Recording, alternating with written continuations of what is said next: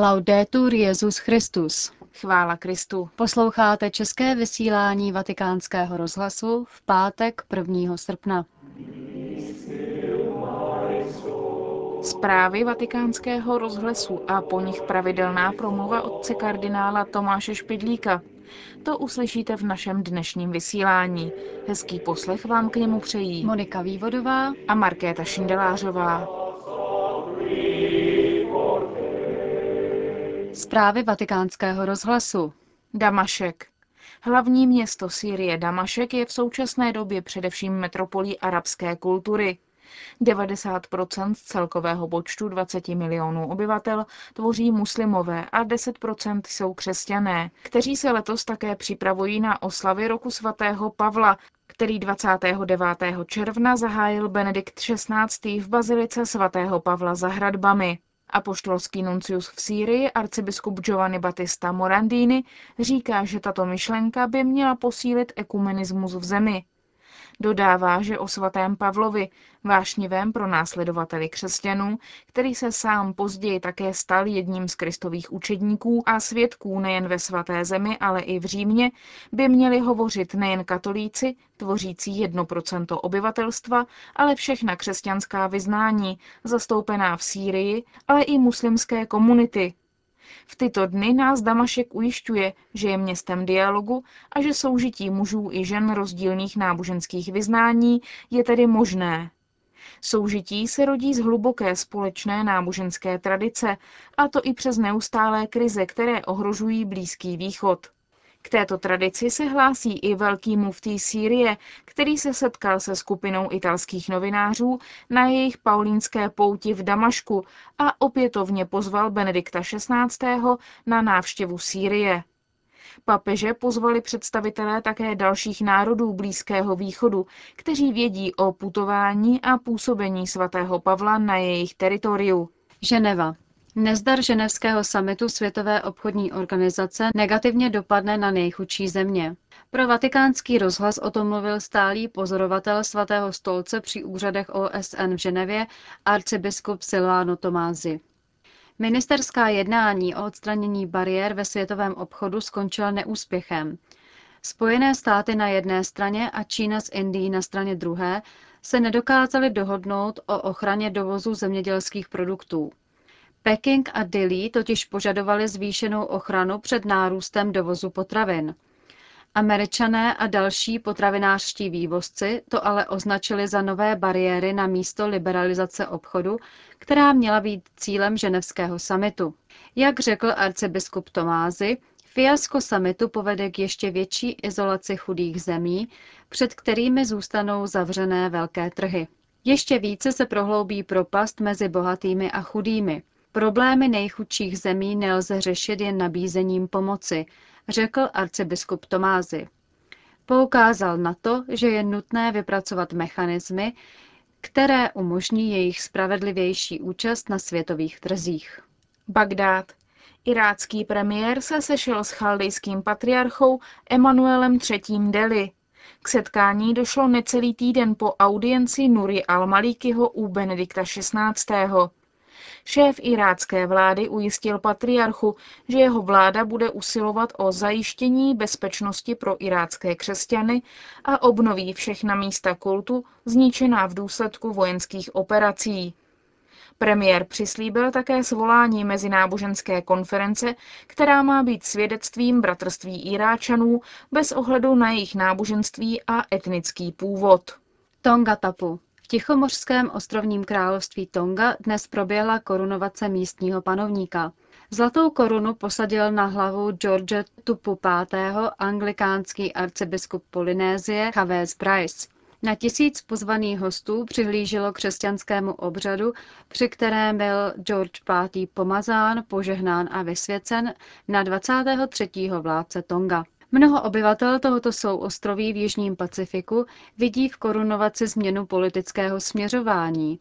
George V. se totiž vzdal celé řady svých pravomocí, což bude znamenat konec jedné z posledních absolutistických monarchií na světě. Příštím roce jsou očekávány nové zákony, které povedou k demokratizaci země.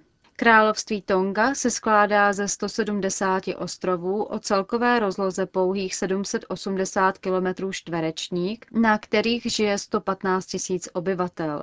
Více než polovina z nich jsou protestanti. Do katolické církve patří každý šestý obyvatel Tonga.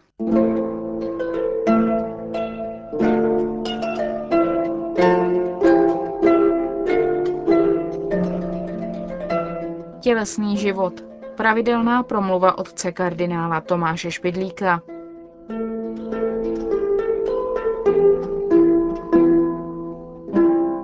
A po vtekmech otců pouště si jeden mních ráno po probuzení dělal před svou celou gymnastickou rozcvičku. Viděl ho soused a napomenul ho. Nevíš, že tím posiluješ svého úhlavního nepřítele, hříšné tělo? Nevíme, co mu na to mních odpověděl, ale moderní seminárista, který to četl, dodal, nemáme snad své nepřátele milovat. V antice kvetl kult těla, ale v této euforii pro tělo se skrývala hluboká nostalgie. Filozofové, ať už patřili ke kterékoliv škole, docházeli ke stejným závěrům. Pohrdají nakonec tělem jako nepřítelem duše. Je-li tělo užitečné, pak je to jenom otrok, kterého se zbavíme hned, když přestane sloužit. To ovšem neodpovídá křesťanské víře, která učí, že má tělo vstát z mrtvých spolu s Kristem, že je chrámem Ducha Svatého, že má člověk oslavit Boha i v těle.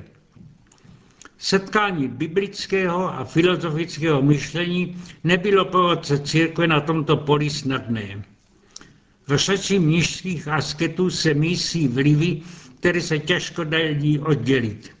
Mluví se tu boji proti žádostivosti těla, které se vzpírá v duchu, o potřebě zahubit tělo tak, že to zní skoro platonicky. Paládius opakuje výrok jistého mnicha, který se postil nadmíru a ospravedlňoval to výrokem zabijím toho, kdo chce zabít mě ale jiní byli zásadně vyrovnanější, například Atenágoras už tady píše, z jedné strany je tělo, které má hmotný původ, ale z druhé strany je duše, ale smísili se nějakým neznámým způsobem. Ta duše se vtělila zvenku do stvořeného prachu. Nesmíme proto negativními texty dát příliš se ovlivnit. V asketické souvislosti se slovem tělo označují zlé nákladnosti, které jsou proti duchu.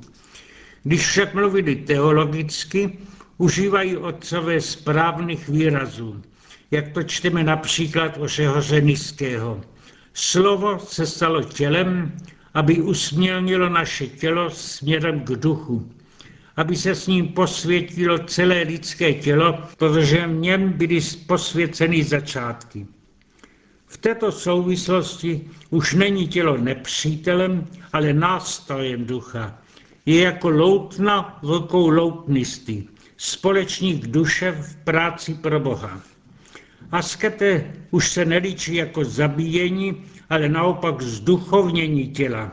Tělo se má stát duši tím, čím je duše Bohu, zjevením slávy stvořitelovi. Děje se to především při liturgické modlitbě, která je tělesná a duchovní současně. Svatý Řehoř Naziánský tedy výslovně směšuje různé výroky, které se zdají protichudné. Musíme stále bojovat proti pokušení, proti démonu sídlícímu v těle.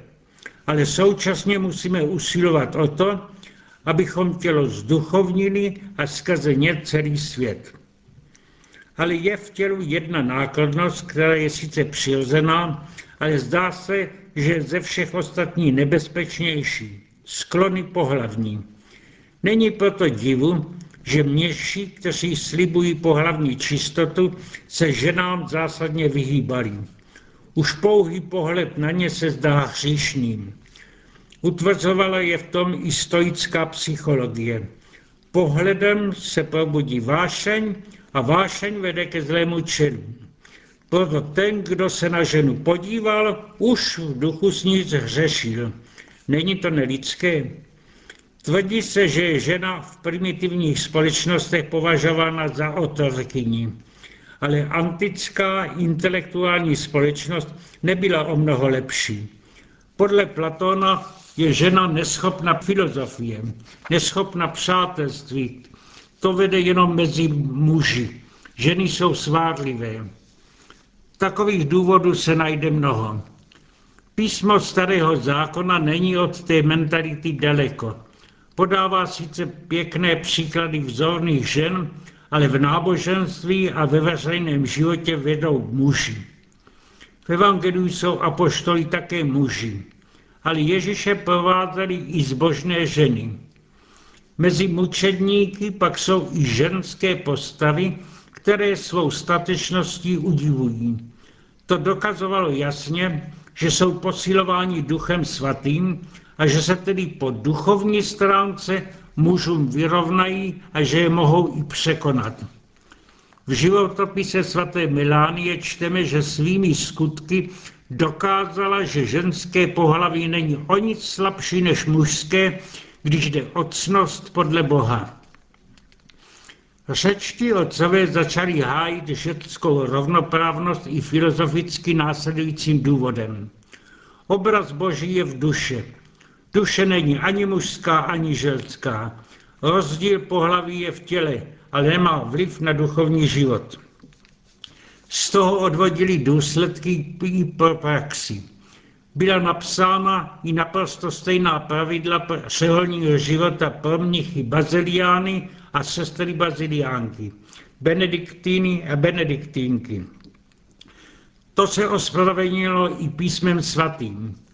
Ideálem mnichů bylo překonat pohlaví a být jako anděle nebo alegorického rčení Origenova žít tak, že se žena stane mužem.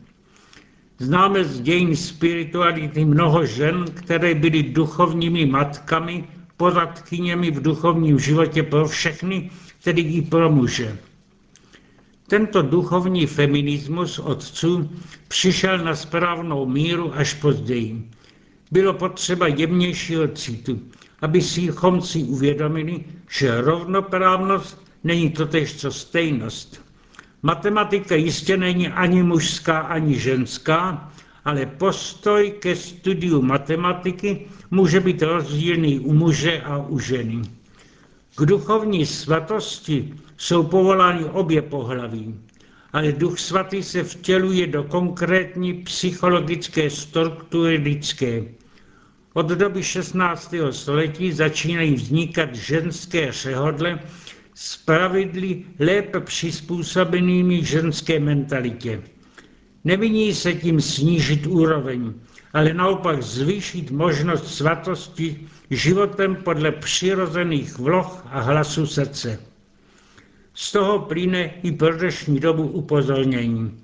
Když berme do rukou duchovní knihy, staré i nové, ve kterých se mluví o tělu a tělesných sklonech, musíme si uvěřit, v jaké souvislosti se toho výrazu užívá a jaké se tomu dává smysl.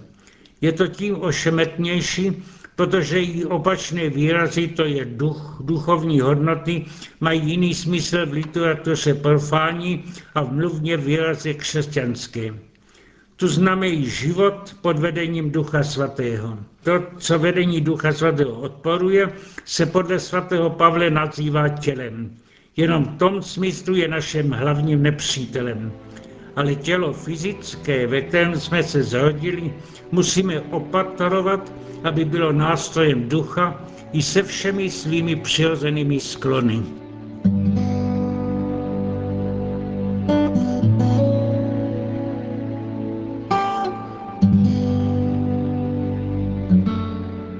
Slyšeli jste pravidelnou promluvu otce kardinála Tomáše Špidlíka a s ní také končíme české vysílání vatikánského rozhlasu. Chvála Kristu. Laudetur Jezus Christus.